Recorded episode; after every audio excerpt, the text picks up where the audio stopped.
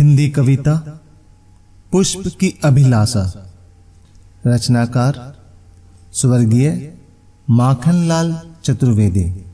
जब कभी देशभक्ति, वीर रस की बातें आती हैं, जहन में अन्यास ही पुष्प की अभिलाषा का सृजन होता है।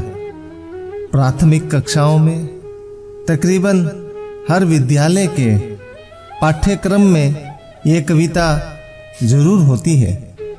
देशभक्ति से प्रेरित ये कविता देश प्रेम की एक अनूठी मिसाल है।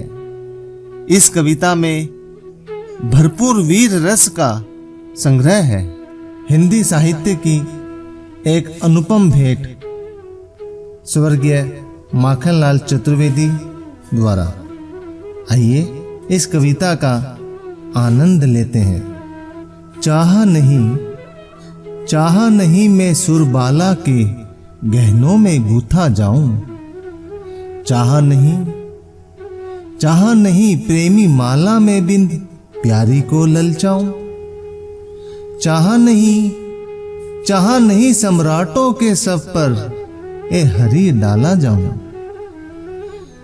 चाह नहीं चाह नहीं देवों के सिर पर। चढ़ूं, भाग्य पर इठलाऊं मुझे तोड़ लेना वनमाली। मुझे तोड़ लेना वनमाली। उस पथ पर देना तुम फेंक। मातृभूमि पर शीश चढ़ाने। जिस पथ पर जावे वीर अनेक। इस कविता का सारांश यह है कि एक पुष्प जिसका प्राकृतिक इस्तेमाल सुंदर स्त्रियों को सुशोभित करने में होता है, प्रेमिकाओं के गले में माला बनाने में होता है, भगवानों की मूर्तियों पर भी चढ़ाया जाता है और सम्राटों के सब पर भी डाला जाता है।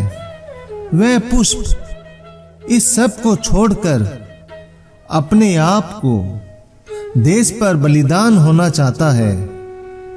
अपने आप को देश पे बलिदान होने वाले लोगों पर न्योछावर होना चाहता है। वह अपने आप को सौभाग्य समझता है। अगर वह देश के किसी काम आ सके, अपनी मातृभूमि के किसी काम आ सके।